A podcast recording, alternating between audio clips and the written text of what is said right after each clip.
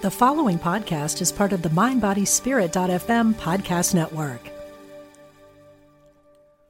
Discover a new relationship and approach to life through the space between.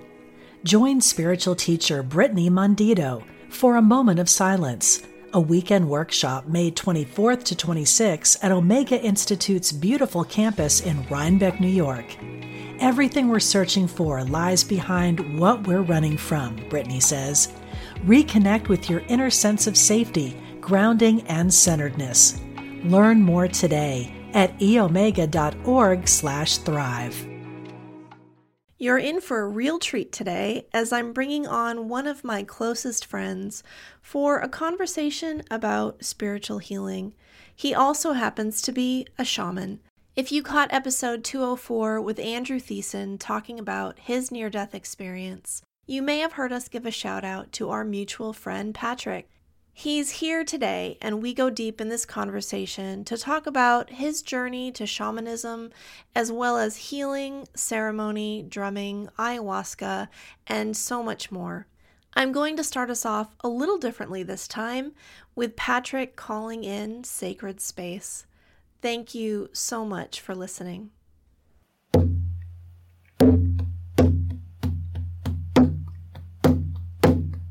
Spirits of the earth. Spirits of the air, spirits of the fire, spirits of the water, spirits of the upper world, spirits of the lower world, compassionate spirits of the middle world, the fae, spirits of the land, the ancestors of the land, thank you for your presence. Thank you for blessing us with your love and your light. Welcome to the Change Your Thoughts, Change Your Life podcast. I'm your host, Nadia De La Cruz, founder of the Wayne Dyer Wisdom Community on Facebook and angel tarot dot org. This podcast would not be possible without support from loyal fans like you. I want to thank everyone who has joined me on Patreon. You can sign up now for exclusive bonuses, including access to the full video for this episode. You'll find that link and more details about this podcast at Nadia Delacruz dot com. Now, my guest today is a shaman, Reiki master, cartoonist, and teacher in the Seattle area. Passionate about drawing comics since he was a child, his artwork masterfully combines creative talent with spiritual insight. He currently offers readings, healing services, and classes in the Seattle area. He also happens to be one of my closest friends, Patrick Corrigan. Thank you so much for joining me today. Thank you for having me. This is awesome. It's just been a long time in the coming. Yes, you and I have talked about doing a podcast before, and here we're recording an episode, so I'm excited about that. Get an opportunity to talk to you more about your life. So, yeah. Were you always spiritual? Always. um, yeah, I was... I was raised Catholic, and even like from the day I was born, there was kind of this belief or understanding in my family that I was going to be a priest.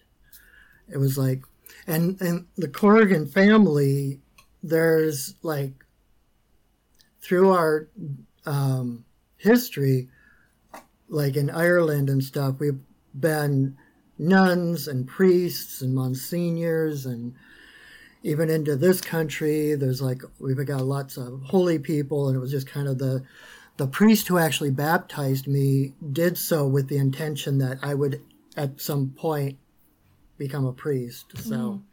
yeah carry on As the ministry question. Yes. So when you were a kid, were you very religious then? I was, but I was also um,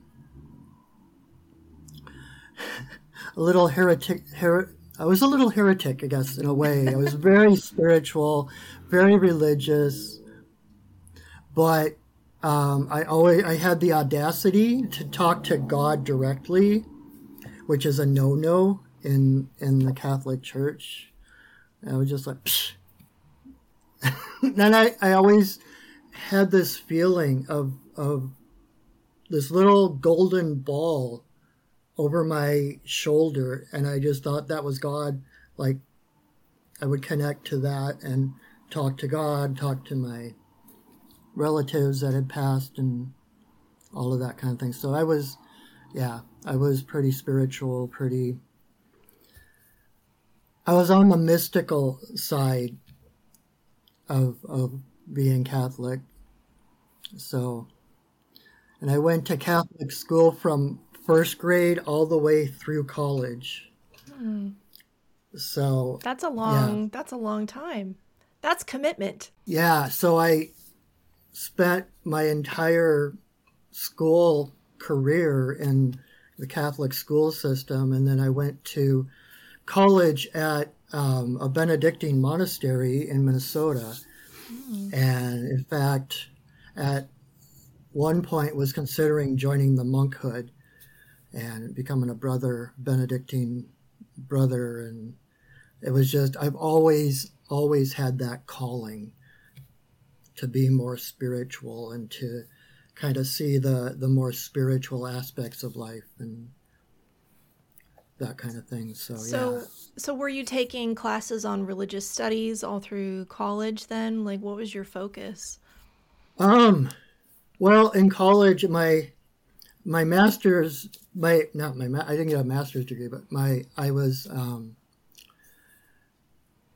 I got, I've got a B A in fine arts. Art was my, my focus. Of course. And so it was that, it's always been that, that combination of art and spirit, you know, most of the time coming through nature. Right. Mm-hmm. And so it, it, um, and this campus was, is just beautiful. It's like they've got, I don't know how many acres of woods. So it's this Benedictine monastery, these beautiful red brick buildings and cobblestone little paths, and set right in the middle of the woods. And they've got a whole lake on campus. And there's this little chapel out on the lake that you can walk through the woods to. And it, it was just beautiful. And it was just everything I needed. It was like the art, the spirit, the nature. And mm. it was kind of almost inevitable now that I think about it, how everything would come together for you. Yeah, yeah. Yeah. Those seeds were planted at an early age. Now, you're also very musical. I am. In fact, at, that part doesn't come up much. Um, it does today. um, yeah, when I was in high school, um, I started playing guitar. Um, and I, it was like I... I have, I've always wanted to be a cartoonist. That's the one thing I have always, always wanted to be. And so I, I, I've drawn for as long as I can remember, literally as long as I can remember.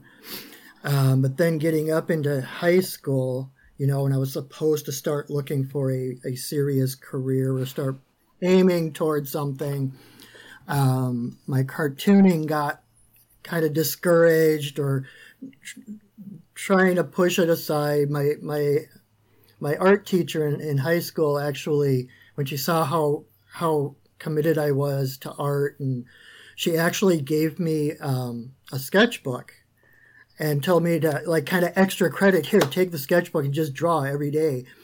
And when my parents heard about it, they got mad at her because she was encouraging the art, and they wanted me to get, you know, a serious, serious. job.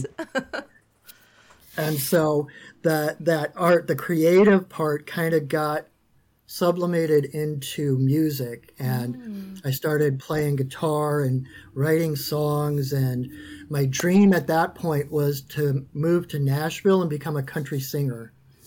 Mm-hmm. And so I started writing country songs and playing guitar. And I appeared in a couple of different um, like talent shows and stuff like that. And, and then...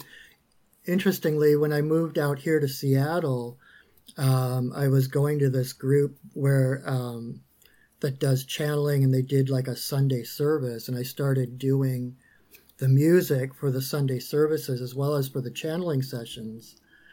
And the woman who channeled, she would tell me like the month before what this, the coming month's topic would be, but she wouldn't tell me exactly what was going to be said or anything because she didn't know, of course. Mm-hmm. And so I would write a song based just on what she told me, the subject, and then we'd, we'd go to the channeling, and it was Jeshua that she channeled, and he would basically quote my song before I had a chance to sing it, and then I would sing it toward the end, and it just, it was, it always amazed me how it just fit together just perfectly. Mm-hmm. So, so yeah, I've got some music.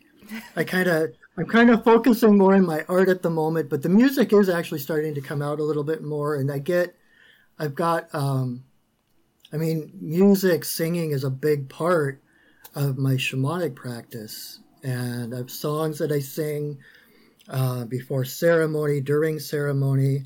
I have some songs that were gifts from the spirits um, that I, I just, I sing to myself, kind of like power songs that I, I'll sing to myself when I need a little boost or need to remember what's real and what's not and that kind of thing. So yeah, music, creativity, art, it's it's all there. Yeah.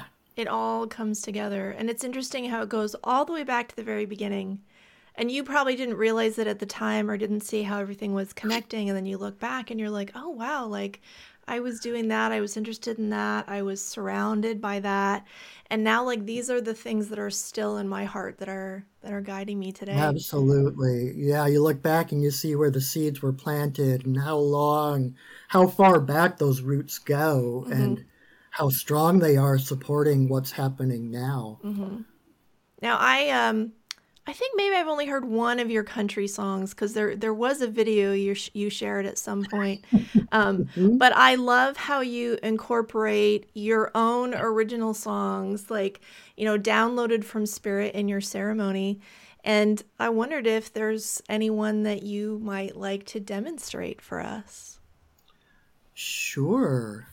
Um, so... The one that I sing the most, um, I sing it at the end of, um, I'm a, I'm a, I'm a sacred pipe carrier.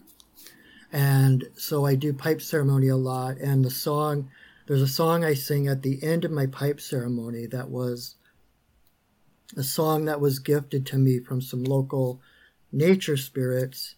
Um, the story behind it is I used to have my, my day job used to be with a warehouse.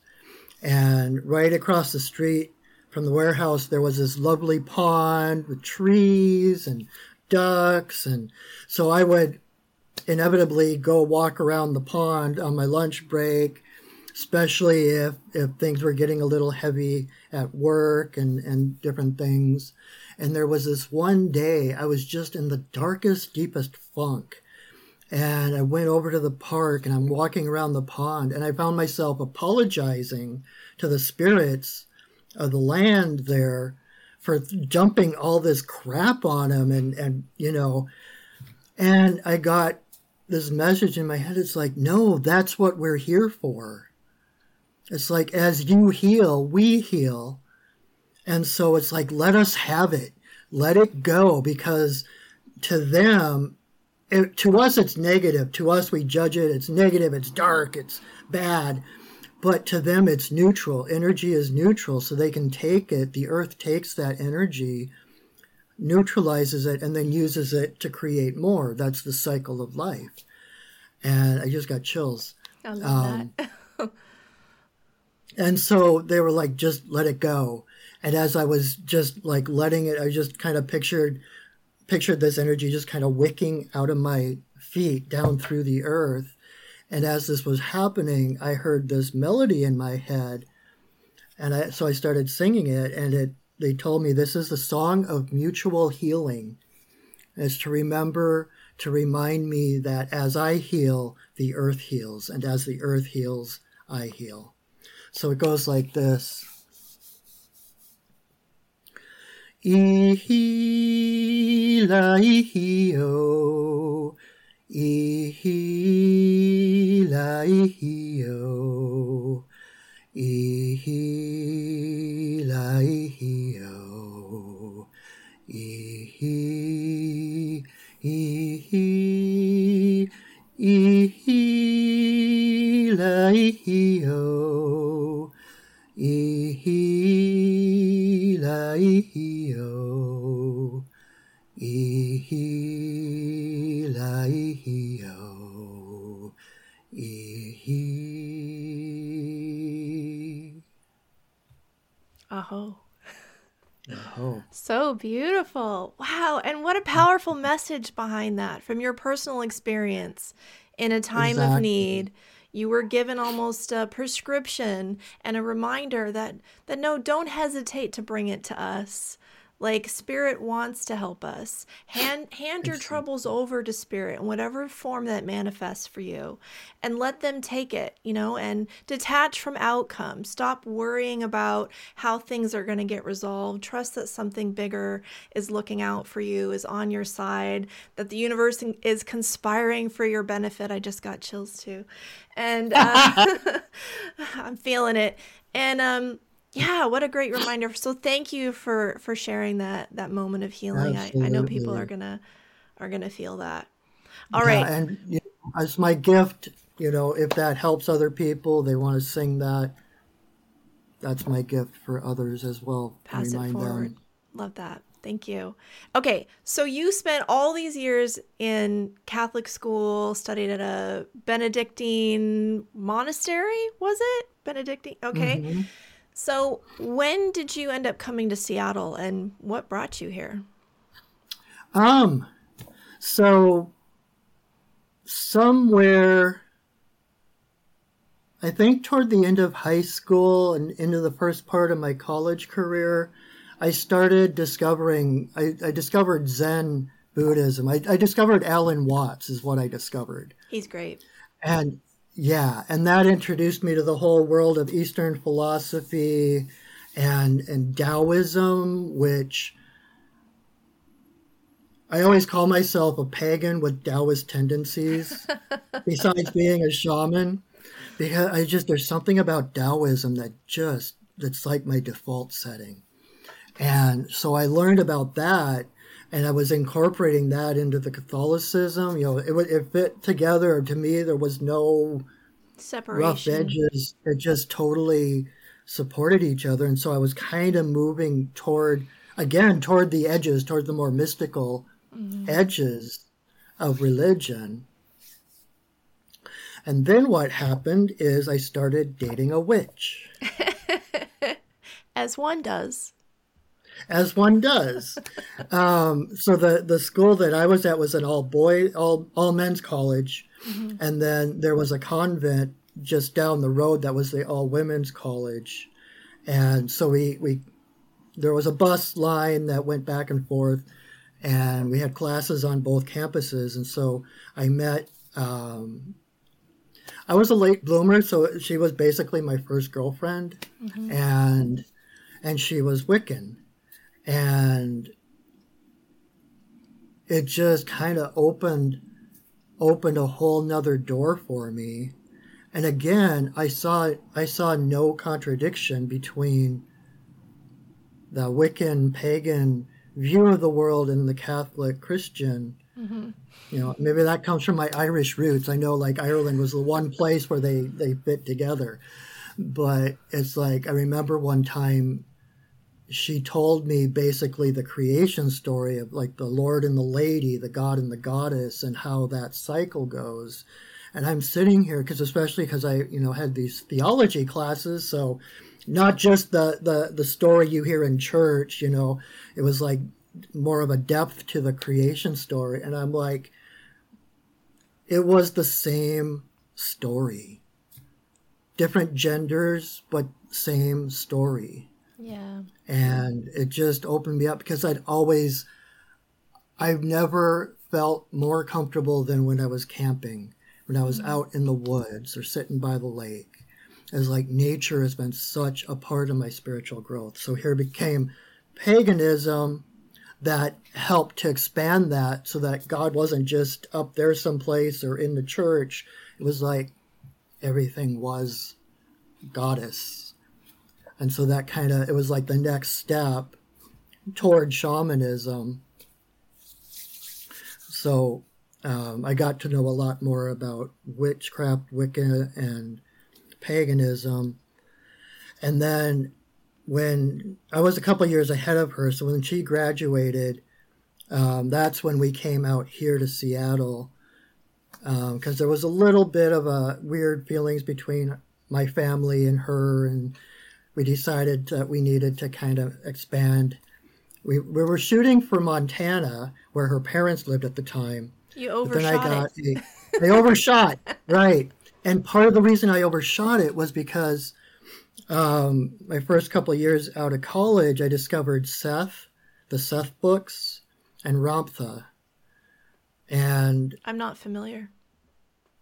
Ramtha, Seth um, was a channeled entity by Jane Roberts back in the seventies. She was kind of like the first big channel, and there's a whole bunch of Seth books. Mm-hmm. I still go back to those. Those are like my basic, basic teaching. Um, but then Ramtha, Ramtha actually is um, a channeled entity down in Yelm, mm. um, here in Washington, and I started reading his books, and it was just like mind-blowing, and it made so much sense about creating your own reality and, you know, claiming back your power and how we're all gods, we're all powerful, um, and all of that kind of thing.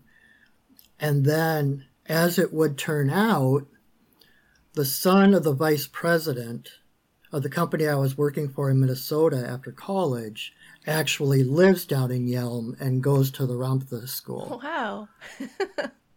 Yeah.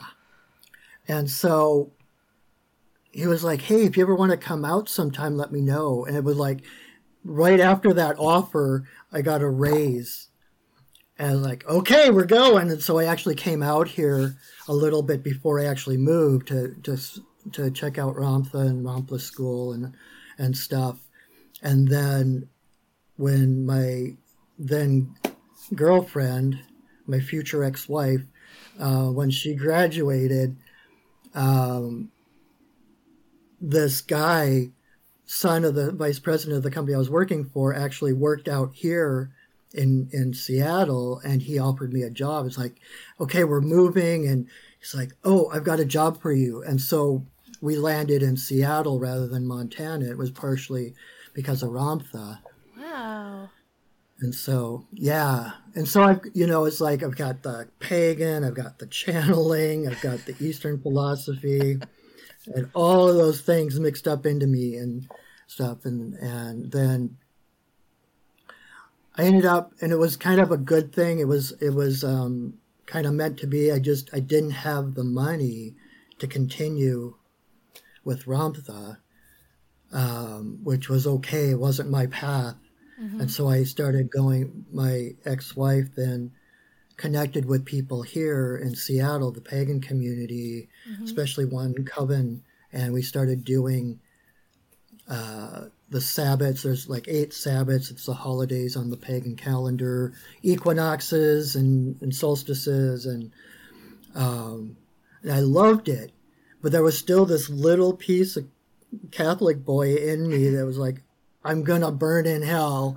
I love this. This is so cool. It just speaks to me, but I'm going to burn in hell. I just kept waiting for the devil to jump up and grab me or something. And uh, finally, I worked through that. I was like, whatever.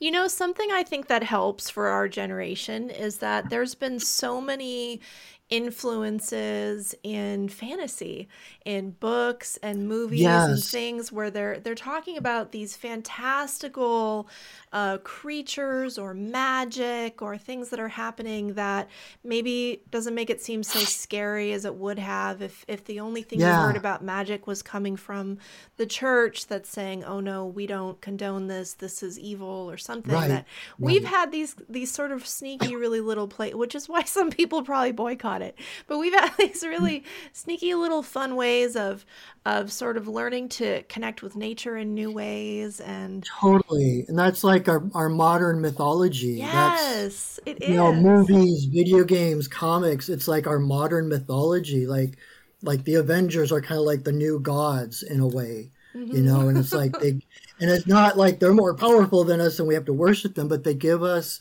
a template mm-hmm. of how to live. They, they give us um, an excuse to show our own courage.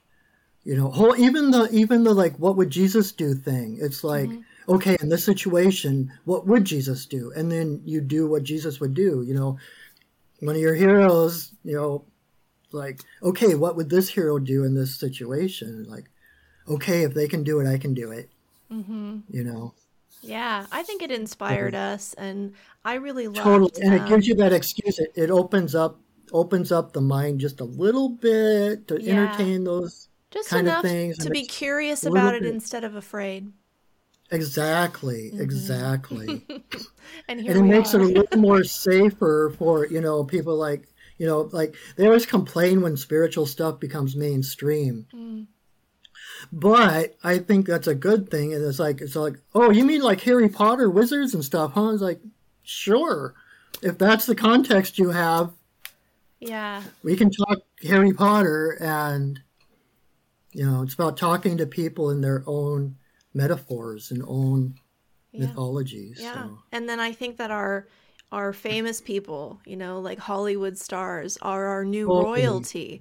So there's always been these sort of hierarchies and structures of like stories, you know, stories have been so essential of teaching, um, you know, life skills, and also, you know, words of wisdom that were passed down through oral traditions for thousands of years.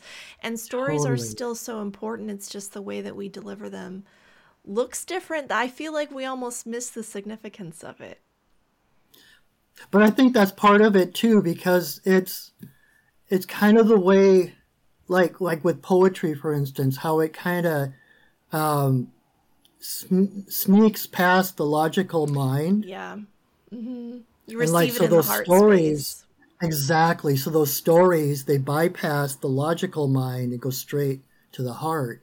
Mm-hmm. And I think that's part of their power and part of their purpose is to bypass that critical thinking so that we can actually accept it in our hearts.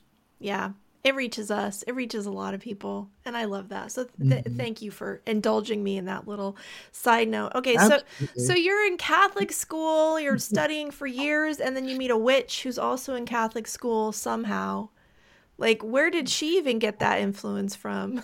It's funny because it's, God, when you look back and you see all the synchronicities that happen, she wasn't Catholic, mm. but it's like she somehow got a pamphlet about the school, the college in Minnesota. It's like, hey, I've never been east of the Mississippi. I'm going to go there. And then her mom was like, oh, yeah, and I bet you're going to meet, meet a nice Catholic boy. And with and a the twist. Cool thing was that, yeah. And the cool thing was that um, this convent, it was like radical feminist nuns. They were like this close to being pagan. Wow. And she, so she felt almost right at home. And in fact, her advisor, this nun who was her advisor, she was like, I just, I need to tell her I'm a witch. I just, I feel like I'm holding back. I feel like I'm not being honest with her. I need to let her know who I am. So she set up this appointment. Didn't she live in the dorms or something there? So was she practicing mm-hmm. in secret, just behind closed doors or something? She actually had her own room. Somehow she lucked out and always had her own room. Mm-hmm. So she could do that kind of thing. And again, there were woods around there, so right. she could go into the woods. But she went up to this nun who was her advisor. It's like, I have something to tell you, and I don't know how to tell you. It's like, I'm a witch. And the nun literally jumped up and down and clapped her hands. I've always wanted to meet one of you.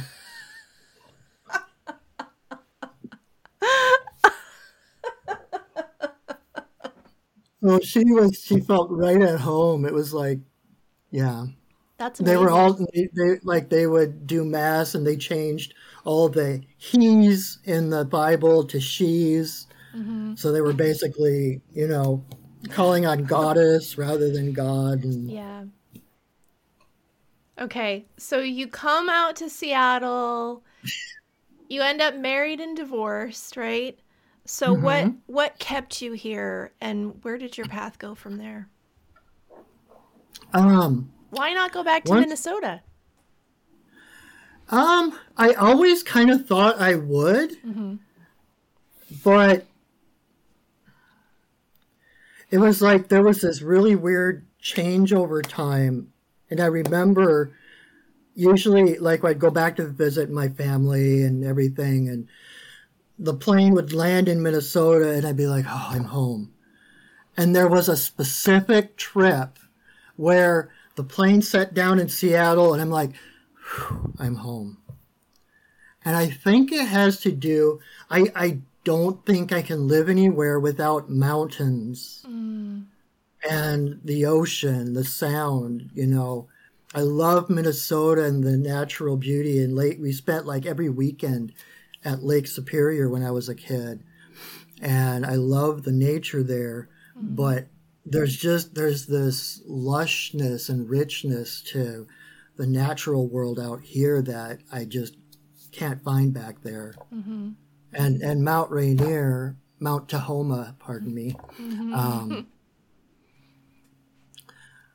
that's my grandfather. I talk to him all the time. It's like my grandfather mountain. It's like Grandfather Mountain and Grandmother Moon. Very cool. That's my own kind of take on it. But yeah, for those who don't know, there is rich indigenous culture here in the Pacific Northwest, and a lot of um, sacredness around Mount Rainier, which was called Mount Tahoma, right? Yeah. Yeah. So um, I think most of us even living here, I mean, I was born and raised in Seattle. And and I think we don't really know the history. It's just, um, you know, somewhere to go on the weekend and go go drive right, up Mount right. Rainier and go for a hike and check out, which is amazing. It's beautiful, but it oh, yeah. it is a wonderful part of the world. It's one of the reasons why I've stayed. And it's so green here. And yes. I just love forests. So my sister, also born and raised here, right? She lives in Nevada, and she loves the desert, and she loves the heat, and that's never really been that's never really been my thing. Um, I feel really comfortable yeah. where where there's where there's forest. We need the green, that lush, mm-hmm. dark green. Yeah, yeah, I can't do deserts deserts either. Yeah. So you had been following different channelers. You had exposure to Wicca, you had an interest in Alan Watts and Taoism with a Catholic background. How did you get to shamanism? Funny story. Um, after we had moved out here, I just happened one day to pick up this book, Way of the Shaman by Michael Harner. Mm-hmm. And I'm start. I'm reading this, and I'm just starting to shake as I'm reading it. And I'm just like, oh my God. It was like, this is how I see the world. This is what it was. It was like, like coming home. Mm-hmm. It was like all those other things were steps in the right direction. And this was like, bullseye. I'm home. Exactly. And it was like one of those things, looking back, realized that's always been who I was, mm-hmm. you know. Um, I even, um, at one point, my mom had decided she was going to join Facebook, and she asked, like, would that be okay? And I, I didn't know how to answer her, because on Facebook, I was totally myself, and I was shamanic and spiritual and vegan and all of these things. And so I wrote a seven-page handwritten letter telling my mom exactly who I was, that I'm a shaman, this is what I do. Oh, you had a spiritual coming out to your mother. I did. Wow. And I mailed it, and then I started to freak the heck out. Oh, my God. Oh, my God. Is she going to disown me? What's she going to think? And like a week later or something, I got a handwritten letter back, and she was like, but this is who you've always been. This is not news, dear. Oh, my God. Gotta love Mom. Oh, I know. And it's so cool because she, you know, she started out being kind of, because she was conservative Catholic and taught tarot cards are the devil's work and all that kind Guilty. Of stuff. And so, exactly. And so to find out I was doing this stuff was really hard on her. And she was always having masses said for me and having people pray for me and all this stuff. And then it's like she started kind of seeing how what I was doing was affecting people. And mm-hmm. it's like now she'll ask me, so how did that psychic fair go? Or, you know, and I've, and I've actually I've actually done Reiki on her. Wow. And my sisters are always asking me for medicine card readings mm-hmm. and stuff. Um, so it's just this total, like, acceptance. Boy, we learn a lot from our kids. Yeah. She still doesn't understand it, and some of it yeah. still makes her uncomfortable. Yeah. But I think she trusts more. She trusts me that I know what I'm doing rather than worrying about the stigma of, you know, the mystical and all of that.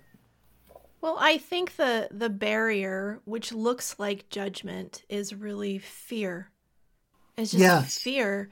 Absolutely. If you're if you're born into a family or a culture or a church or a school that teaches you this is dangerous, this is harmful, this is not right, and you take that to heart, you know, you may carry that for the rest of your life and try to teach that to your children or your friends or, Absolutely. Or whoever.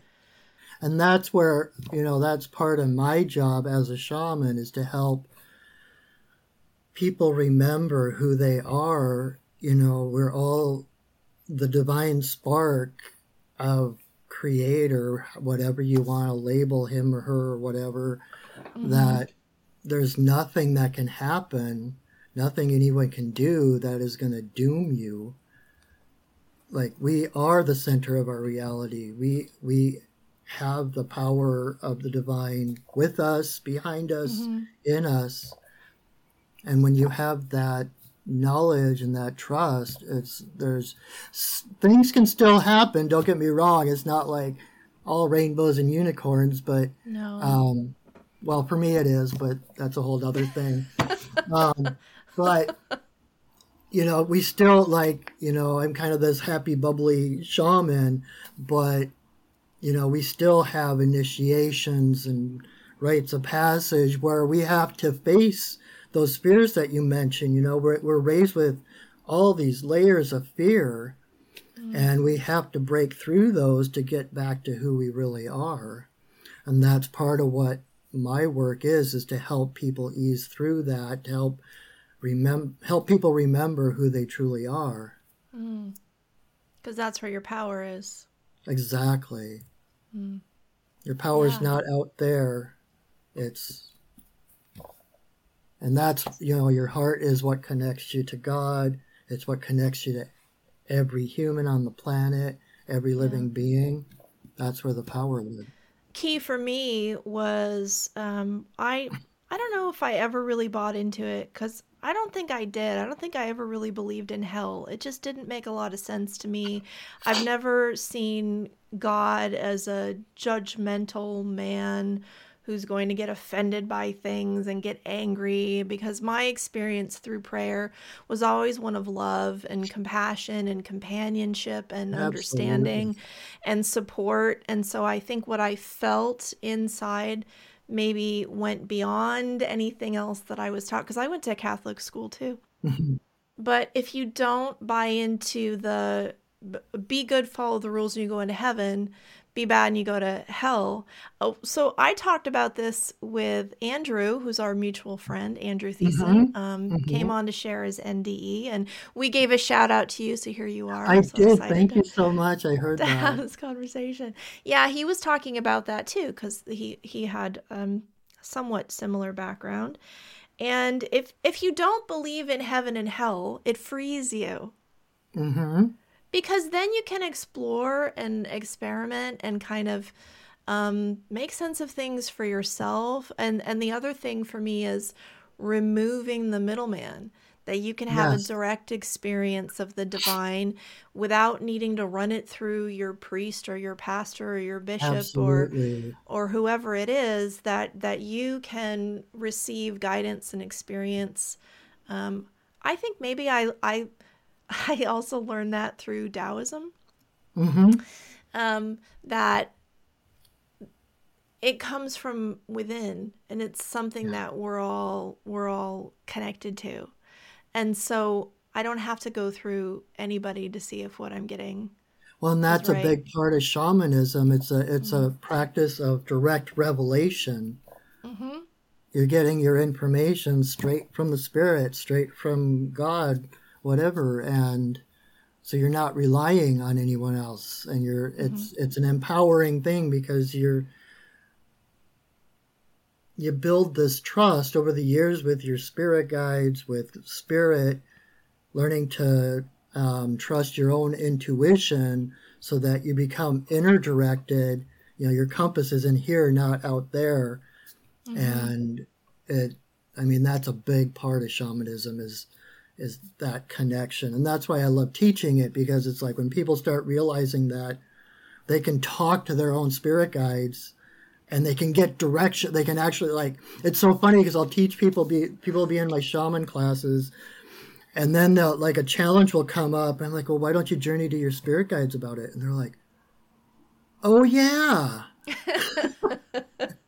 It's like helping to connect the dots. It's like, there's a reason for this. This isn't just something off, you know, on yeah. the side of yeah. life. It's like, this is to help you engage with life. And same with tarot, really. And it's funny yeah. because somebody had to remind me of the same thing. I got to a point where, like, I wasn't sure about what to do, and someone was like, well, did you pull cards on that? I'm like, no, I, why didn't I I do it a lot more often now. But yeah, it is this yeah.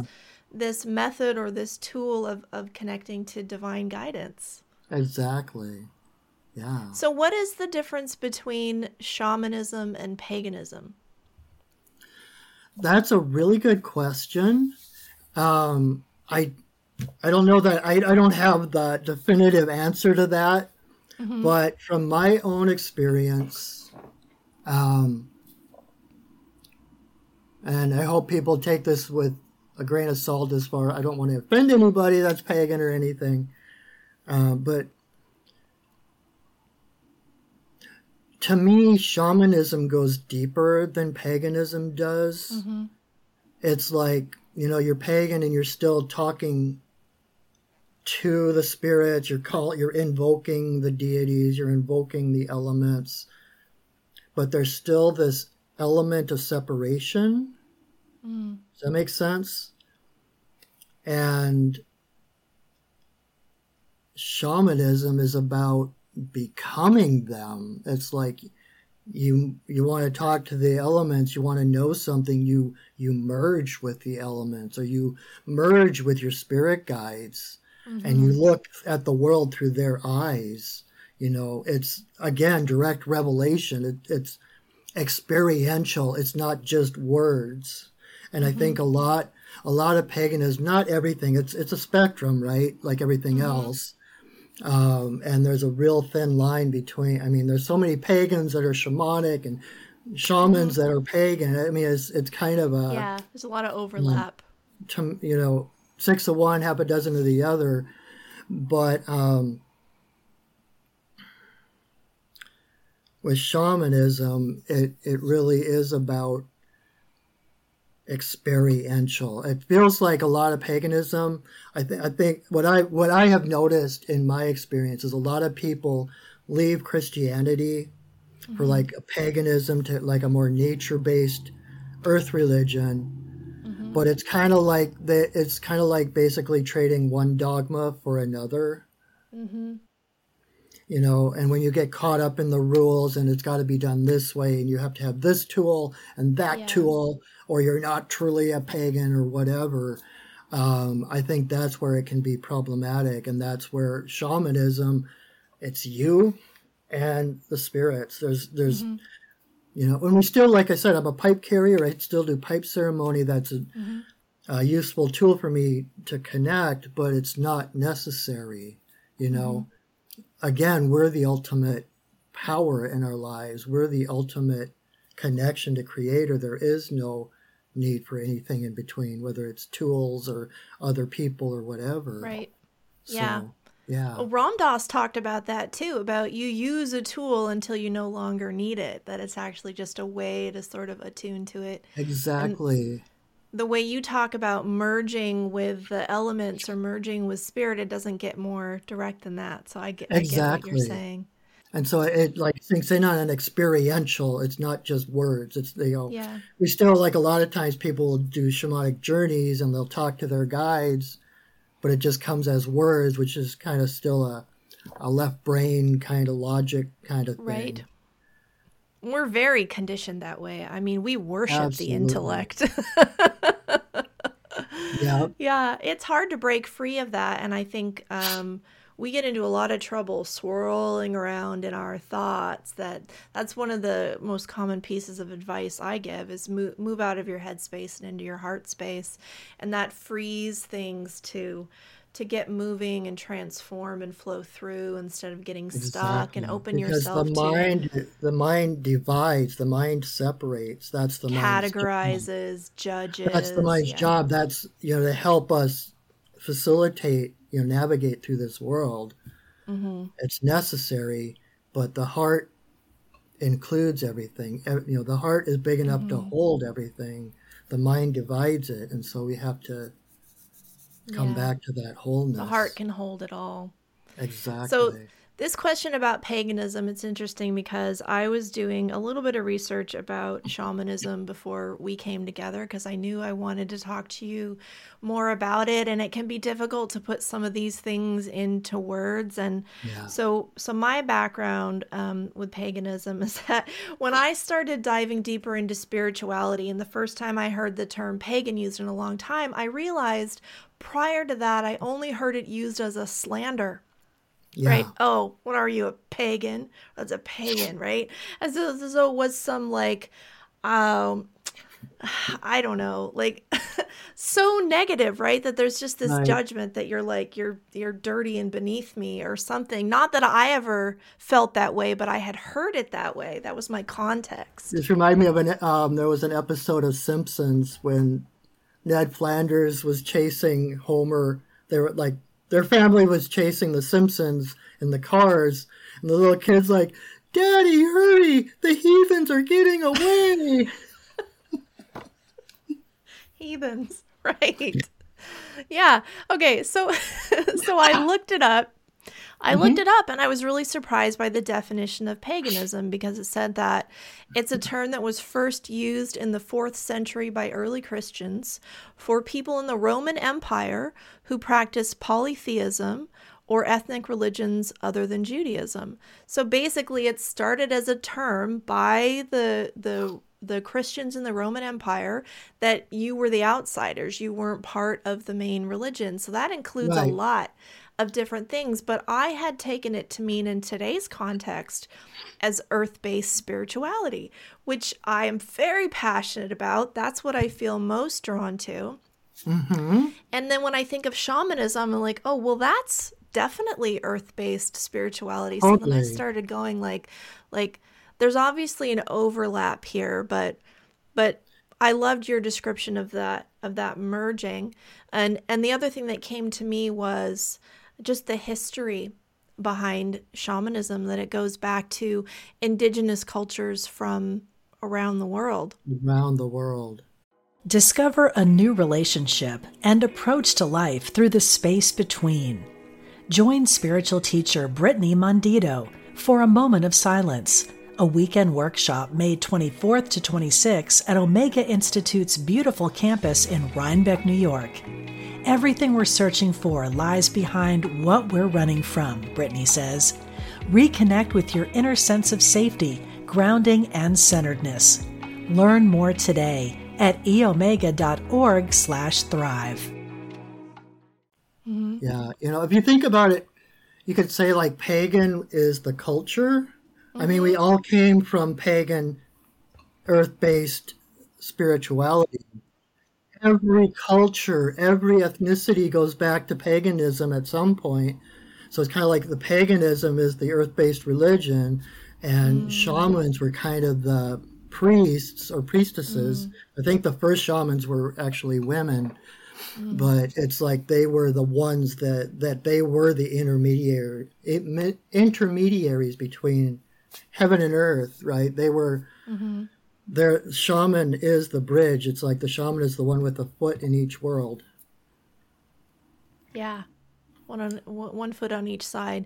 So you mentioned Michael Harner, mm-hmm. um, and you can find um, his information and links and everything about shamanism through his connections at mm-hmm. shamanism dot org. That when I first started learning about shamanism was not long before I met you, and I it just resonated with me immediately. Actually, the first time I participated in the, the a, I didn't even realize it was a journey at the time, but with the drumming, mm-hmm. and you close your eyes, and it's sort of like a lucid dreaming, or or it can be sort of like a I want to say like a guided meditation, but you go into sort of this altered state of consciousness, which is different than hallucinogens. Just we'll get yeah. into that in a second. Yeah. But um, it just felt like a coming home. Like there was a, it was almost like a memory in my bones. And I'm like, yeah. I, I mean, my family came from Denmark largely, so um, I don't know that they were doing this here. It's definitely not tied to, to Native Americans, but um, but it could even be the memory in the land, or just the the we're all one and our souls are connected. But for me, there was a memory there that just, it hit me immediately, that it just, it touched something that's really hard to explain, but it feels um, deep and historical. And I've been curious about it ever since. So I was pointed towards Michael Harner. I downloaded one of his drumming tracks to use um, to practice journeying at home. And he died maybe a year after I discovered him. Oh, so, wow. Yeah. yeah. It wasn't that long ago. No, it was not that long ago. Yeah. If you go to his website, shamanism dot org, there's a neat video there of him and his wife that gives a little bit of the history. But so mm-hmm. he was an anthropologist who brought shamanism to contemporary contemporary life in the West, after he'd done a lot of field and cross-cultural investigation, experimentation, and personal practice. So he developed what we call core shamanism, mm-hmm. which is a system to apply shamanism and the healing in our in our daily lives. So he was looking for common features, right? Cultures around the world. He took the culture out of everything. He took uh-huh. the common denominators. Yeah. Of shama- shamanism around the world, and took mm-hmm. them down to the core, which is so cool, because when you teach that, it's like you're giving people the basics, mm-hmm. and then it's like, okay, go, and you get to flesh out your own practice. You're given the bare bones, yeah. and then you get to add to it from your own traditions, you know, your own, your own guidance that you're receiving. It's like a growing, living connection that is very Absolutely. personal and very, very much your own. Yeah, I found um, a wiki page about regional forms of shamanism. If anyone's interested, you can nerd out like I did. Mm-hmm. And they list at least fifteen different countries of different various forms of shamanism. But the thing is, they didn't call themselves shamans. That term actually comes from the Tungus tribe in Siberia, mm-hmm. and anthropologists use that term to refer to spiritual and ceremonial leaders among indigenous cultures worldwide. Right. So we sort of, we took that word, and and even though there isn't, you know, someone calling themselves a shaman everywhere in the world, the practices and the connection and the purpose was was really similar. And yeah. talks about tapping into Mother Earth to offer um, ancient indigenous teachings derived from the simple truths of nature. Oh, I love that. Mm. Such a succinct, beautiful way of putting it. Yeah. Yeah. So what does shamanism represent for you?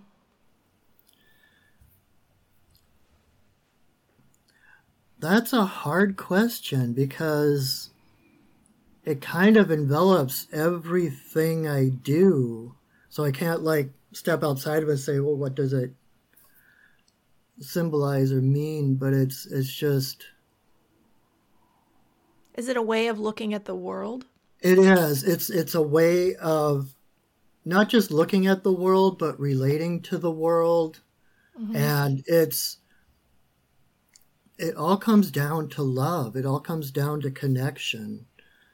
You know, it's like like what you said earlier about the, the universe conspiring on our behalf toward our well-being. It's like mm-hmm. that's the heart of it. It's recognizing the connections, recognizing that love is the only force in the universe, you know, and that there is fear, but that's like an absence of love. It's not like good versus evil where it's two equal forces banging heads against each other. It's love is all there is. Fear is a perceived absence of that love. Yeah. And so what all that needs to happen for healing is to remember the love. Mm-hmm. And so it's like, that's my job, is like when other people can't, is to see through the illusions of fear and to see the love that's there, to see the connections and to help people to see again their own connection to the world, the universe, the divine. You know, that's probably my biggest job as part of being part of being an artist and a shaman. You know, it's like that that job of a visionary, really, to be able to see beyond what's visible to the mm-hmm. possibilities and to make that, bring that back to this world and to express it in a way so that other people can see that same vision, right? Mm-hmm. Because where consciousness goes, energy, energy flows. flows. And so the more you can wake people up, more give that vision, that version of, of reality into, you know, the better off we all are, and the more uh, the more people that can see it, the more energy can flow in that direction. Mm-hmm. So, what is the purpose of ceremony? Ceremony, I love ceremony. Um, again, it's remembering. Ceremony, kind of, it, it's like poetry. It's like art. It gives you, it gives your logical ego mind an excuse to play. It like mm-hmm. the the the main purpose of ceremony is kind of to align mental, physical, emotional into one, and to connect to the greater beingness of the universe, of the world, you know. So ceremony is like, it's like being a little kid again, you know, and that's so at the heart of shamanism too, is that innocence and that childlike being. And it's like, who doesn't want to pretend they're, you know, witches in the in the woods in the cauldron, or shamans calling on the dragons and the wild creatures, you know? It's like it, it gives us, there's there's that wild, innocent portion of ourselves that needs an excuse to be able to come out, you know. Mm. We don't get that in our daily life. There's no, I mean, you stand up on a park bench and start howling, people are going to look at you, the police are going to come and haul you away. But if you're doing ceremony, it's totally acceptable. It's kind of like changing the perimeter, the parameters of what's acceptable. And in, mm-hmm. in sacred space, in ceremony, you just get to be and allow whatever comes up to come up and be expressed. Okay, so that brings me to my next question. Sacred space. How, how do you cultivate sacred space? How do you cultivate sacred space? How do I cultivate? Um, I, I like every day when I go into my office, I drum. I use the drum um, to call in the elements and the spirits, and um,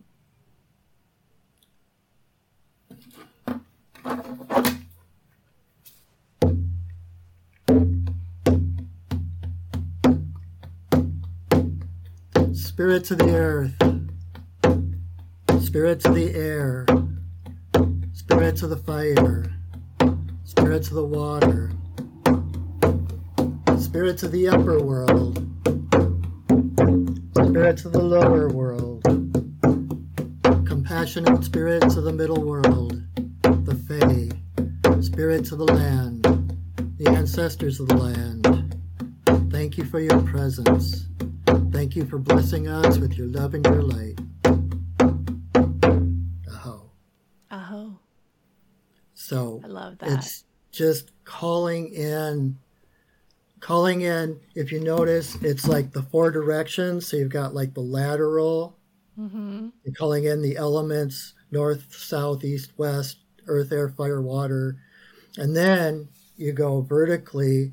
And in shamanism, um, we see the universe as three worlds. There's the upper world, the lower world, and the middle world. We're in the middle world. And so we call in the spirits of the upper world, the spirits of the lower world, and then the compassionate spirits of the middle world to hold space. It's basically creating an energetic container within which we can do the magic or connecting, because basically you're setting up this higher frequency energy belt around you. Mm-hmm. The spirits are holding space for you at a higher frequency, so nothing of a lower frequency can come in. So we mm-hmm. can let go of our own stuff. We can open up whatever shields, whatever armor we have, because the only way to connect to spirit is open, right? Yeah. And so it's not it's not to keep everything out, all these evil spirits that are trying to get to us. It's it's to create. I always liken it to like cooking a meal, and you put ingredients into a pot, and you put on the lid, and you put it on the heat, and you create an artificial environment where alchemical things can take place, where things can mix and become something they're not, become something that they won't become just sitting on the counter. Mm-hmm. So when we create sacred space for ceremony, we're setting up that that container within which things can happen that don't just happen in the outside world. Does that make sense? Yeah, definitely. And I think raising our vibration, raising our frequency is key to being able to heal, to connect, to receive guidance. When I studied angels with Kyle Gray, that was, he has a book called Raise Your Vibration. It's a great book. But th- there's this sense of needing to raise yourself up to vibrate on this higher frequency. And then you get closer to like all of your spirit helpers, your guides, your angels, and your ancestors, as I like to refer it, right? Yeah. You, the, yeah. It's easier for them to reach you. And, and whenever I watch mediums work, they do that too. They're like, okay, you know, I need to rise up. And then, and then I get these little symbols and signs and, and mm-hmm. things, and they're interpreting the messages. But the secret, well, I don't know if it's the secret, but the key to it is that we are already high frequency. We are naturally mm. high frequency, and we get held down by all the different societal rules and expectations and stuff like that. And so everyone pictures, oh, I got to raise my frequency. It's like pushing a rock uphill. It's like, no, you're just, that lowers your frequency. Yeah. It's surrendering into who you already are, which is why you create that sacred space, and then you can drop yeah. your shields.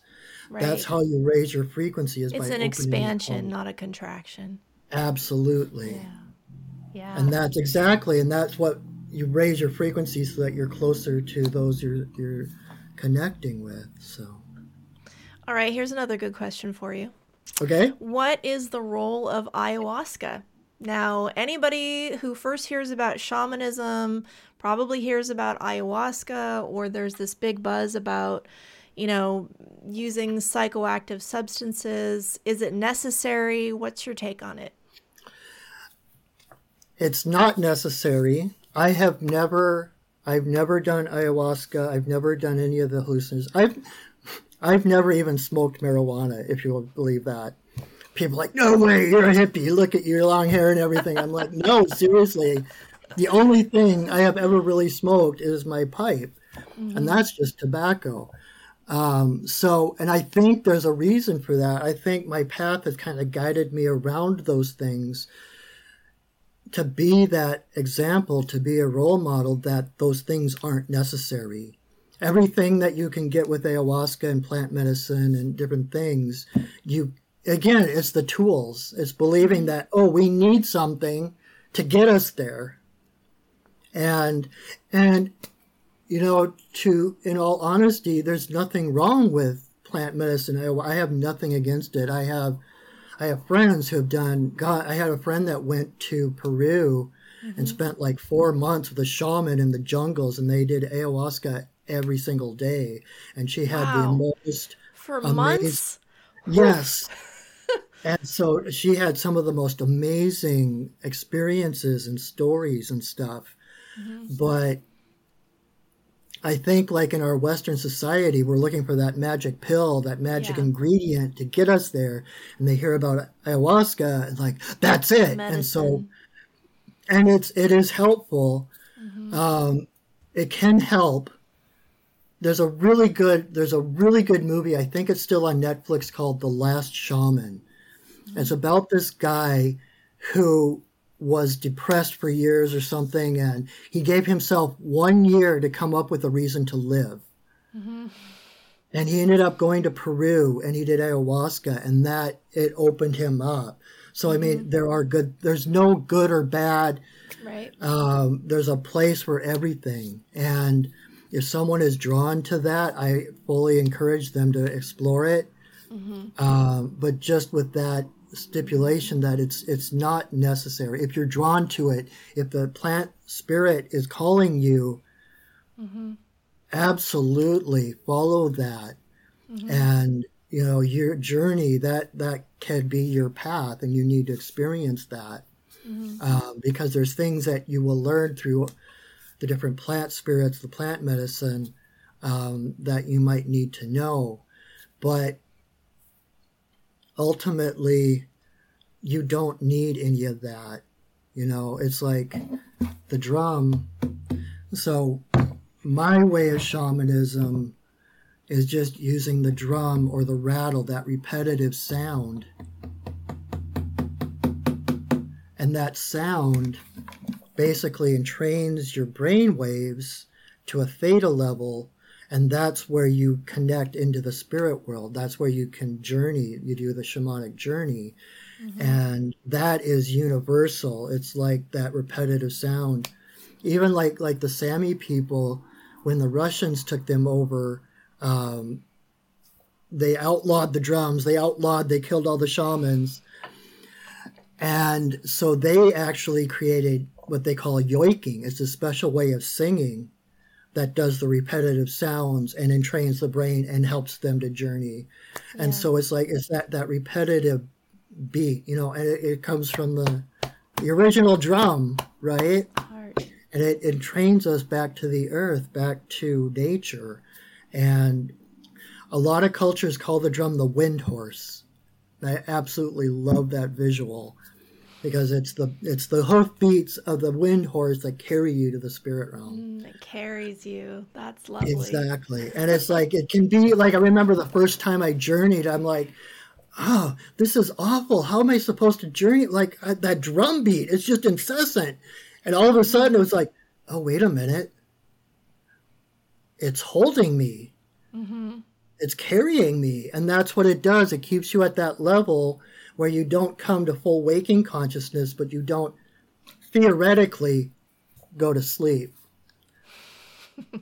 And I say theoretically because I have slept through my my my due of um, shamanic journeys. And there was, I took a class with um, Sandra Ingerman, who has been my teacher for many, many years.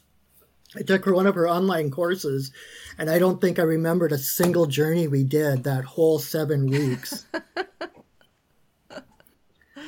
So, well, you still got something out of it, obviously. Well, and they, yeah. they say that about meditation, too, that if you fall asleep during meditation, that might be exactly what you needed at that moment. Right. You know. Well, and with the journeying, I realized at one point that I don't know that I really fell asleep because I always heard the callback oh. beat.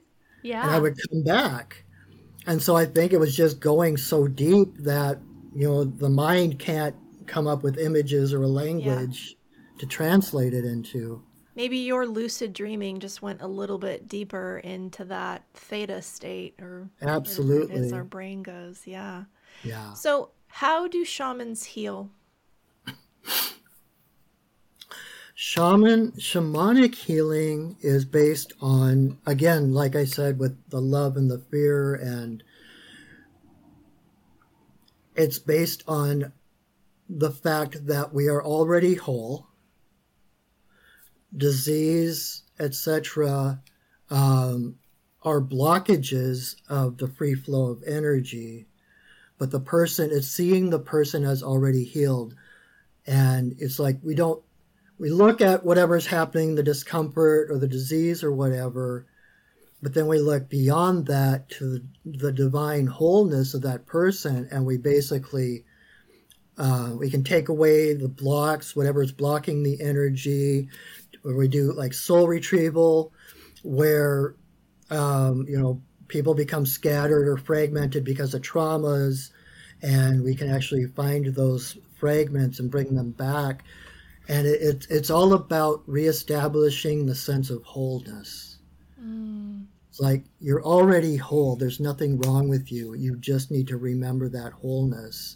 And so we basically hold space and support that person in remembering the wholeness, you mm-hmm. know, and um, I can't, I like you were asking about what, what shamanism means to me and all that before. Mm-hmm. And it's like, I can't, I can't imagine anything outside of that. It's like, it's just such a, a basic, every person is whole, you know, and it's just like the namaste. It's the divine in me greets the divine in you, and the shaman's place is to hold that, just like the drum and training your brainwave. When we look, we, we the shaman connects into their own power, call in their power animals and spirit guides to help boost their power, and ultimately heal the person in front of them through that entrainment by being the light, that divine love. It wakes up that divine love in, the, in that person. Mm-hmm. It draws them forward. It draws them out. So the shaman doesn't do anything to anyone. It's not like, cast you out, evil spirits, or whatever. It's it's not an exorcism. No. And, and there are, like, um, depossessions. They call them compassionate depossessions because there are times when consciousnesses get connected, you know, to attach to living people and such, but they need the healing, that that consciousness needs a healing as much as the client does. And so it's about helping the that spirit pass over all the way and freeing up the client to be their whole self again. Mm-hmm. So mm-hmm. it's all about wholeness. Yeah, a return to the wholeness that you already are. And that mm-hmm. sometimes it helps for someone else to see it when we can't, right? Hold Absolutely. that that vision, mm-hmm. open that space, and then and then the healing occurs naturally. It's like you talked about um, fear and the the the love being the antidote, that it just sort of it just shifts. It's just a mm-hmm. shift from one to the other, that when that falls away, love is all that's left. And so when this, um, it's not an error in a way of seeing, but but when you're not seeing yourself whole, when right. you, maybe through the assistance of spirit, of mm-hmm. someone else's perspective, then you can start to see it too. And that makes yeah. space for, for the healing that for you to experience in your body, in your mind, in your life. Absolutely. So for anyone who's looking for guidance or healing, what kind of services do you offer? Um, I do. I mentioned my medicine card readings. If anyone knows about the medicine card deck, it's a, a deck of cards created by Jamie Sams and Dave Carson, I believe. Um, Jamie Sams is, was associated with a number of different tribes. She was indigenous, and she created this deck. Um, every card has a different animal on it, And so it's, it's similar to like a tarot reading, but it's by which animals show up, um, tells you what's going on. Each animal has a different symbology, different medicine, energy. And so I do medicine card readings, um, which is kind of like the basic of what I do. Like some people aren't ready for the, the big stuff yet. The full shaman. Right. And right. Exactly. And so it's like, okay, we'll do a card reading. Um, and then I also do, like you mentioned, I'm a Reiki master. Mm-hmm. Um, I do Reiki, but kind of a shamanic Reiki. I work in the different, um, like extraction, extracting those pieces of energy that don't belong in someone's field. Mm-hmm. And then I do soul retrieval, which I kind of explained. So different shamanic healings and fairy doctoring, which is similar to soul retrieval. I don't know if we have time to go into that, but that's a whole nother um, thing. So but... can you, I mean, maybe just give us a short recap on soul retrieval and fairy doctoring, because I think those are, those are things that people will have questions about. Yeah. And it's like, and like soul retrieval, I think if more people knew it was available, that mm-hmm. more people would seek it out. Be, uh, just, it's one of those things that we just don't think about. And it's not even part of our culture. Oh, but for so, sure. Where soul retrieval comes in, it's like every time we experience a trauma, and it can be like an accident, a divorce, um, an abusive relationship or something, part of our psyche goes off to protect itself. You know, it's like going into shock or dissociation. And in a perfect world, those parts find their way back. Mm-hmm. But because of our world now, especially with being traumatized and re-traumatized on a daily basis by what's going on, there's no room for those parts to find their own way back sometimes. And so um, in soul retrieval, a shaman can go, I've got a, um, a shaman spirit guide that helps me go find people's soul parts and then bring them back. And I actually blow them in. You know, the breath is very important to shamanism, and blow those parts back into a person's heart chakra and crown chakra to make them feel whole. And mm-hmm. the fairy doctoring comes in where sometimes when those parts leave because of a trauma, the fae, the hidden folk, whatever you want to call them, their job is to balance the energies between our world and the invisible world. And so especially someone who's creative and that kind of thing, they might take one of those soul parts into the fairy realm, and rather than it, like in soul retrieval, the part out there, when you bring it back, it's the same age it was when it left. And so it has to integrate back into the person, be brought back up to speed. Um, when the fae take that soul part, they actually nurture it, nourish it, and raise it so that it stays concurrent to the age of the person. Uh, there's still some integration when you bring that fairy magic and stuff into a person, but... Um, So there's a way of, I've got like a fairy liaison that if, if I'm not finding a soul part out here someplace, I'll go and check with her and see. It's like, do you have a soul part here for this person? And she'll go get it. And the thing with the fairy doctoring, because their job is to balance those energies, like I said, mm-hmm. you have to make some kind of exchange in order to get that soul part back. So I have to negotiate with with her, okay, what do you want? And usually it's it's something that that um, a mutual healing. It's something that benefits the the person as well as the fae. It's something like you have to sing a song for seven days every when you get up in the morning, or you have mm-hmm. to draw or paint or dance, something right. like that.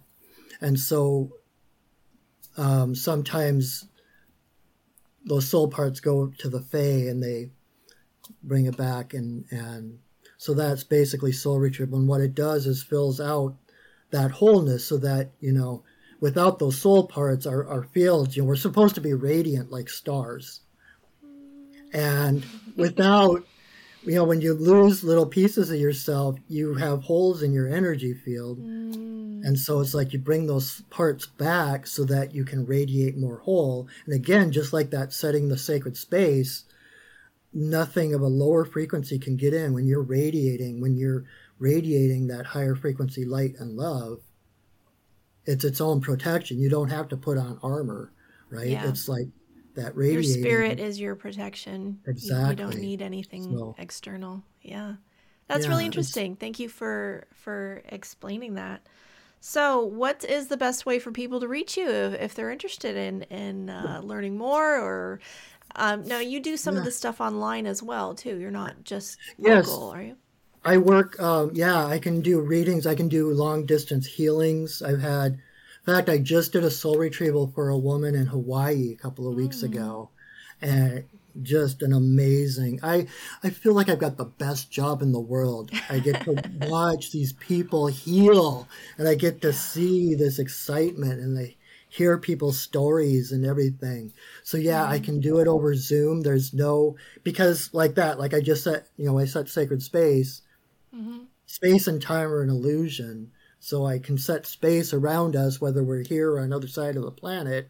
Yeah. Um, and distance is not a, a factor. So we can do long distance healings, long distance um, readings, or local. I'm here at, in Renton, Washington. Got a little office in downtown Renton.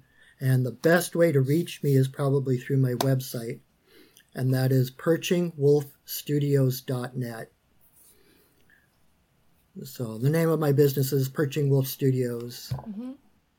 Yep, and you've got a Facebook page too, where yes. you've been doing yes. weekly pipe ceremonies and medicine card readings for, gosh, like you've been doing that weekly for almost two years now, haven't you? Yeah, a little over two years, pretty much since the beginning of the pandemic. To, yeah. You know, it felt like as a shaman, as a pipe carrier, it was my job to help maintain that higher frequency, to bring, mm-hmm. you know, as everything else falling apart, bring more love and light into the world. So, and I'm still doing every Monday night, I do a miniature medicine card reading on my Facebook page, and every Wednesday night I do a um, sacred pipe ceremony. Mm-hmm. So if anyone's interested, they can check out my Facebook page, and all the e- event info is there.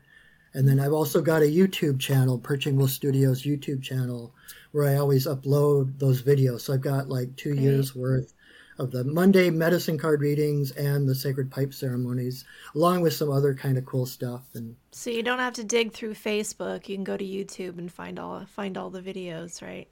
but but check out Perching Wolf Studios on Facebook and like my page and all yeah. of that. So. Well, I love everything that you do, and I so enjoy participo- participating in ceremony. I feel like it was an extra treat that not only did we get a healing song from you today, but you called in sacred space, and I wasn't going to ask you to do that, but I was thinking about it because I love the way you do that. And I always feel the change. I feel the change in the energy. It's like something about this space changes, and it just feels um, really good. So, so thank you for that. Really enjoyed this time with my friendly neighborhood shaman, Patrick Corrigan, and yeah. getting to learn more about your history, some things that we hadn't talked about before. Yeah. So yeah. yeah. And one awesome. day, one day, you and I may do a podcast together. So yes, the when the timing is right. Yes, absolutely. Thank you so much. It was such a pleasure. I feel like we could have talked for hours longer. I know we could have easily, but. Oh, well, I'll just have to have you back because there's there's a hundred things we could talk about, I'm sure. I and I always enjoy, enjoy our conversation. So Me too. Thanks for coming on. Thanks for spending this time with me. And to all our listeners, thank you for following Change Your Thoughts, Change Your Life, and telling your friends about it. The full video for this episode is available now exclusively on Patreon. You can get that link and more details about this podcast at Nadia Dela Cruz dot com. Until next time, take care of yourself and take care of each other. Namaste.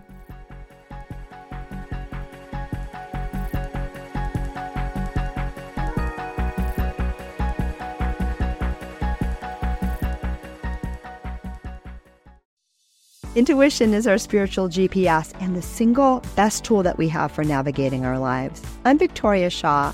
And on my Intuitive Connection podcast, I will share with you the ways to connect with your intuition and awaken the gifts of your soul. In each episode, I'll draw on my own intuitive gifts and my training as an Ivy League-trained counselor and psychologist to help support you in reaching your highest potential. Start listening now on MindBodySpirit F M Podcast Network or wherever you find your podcasts.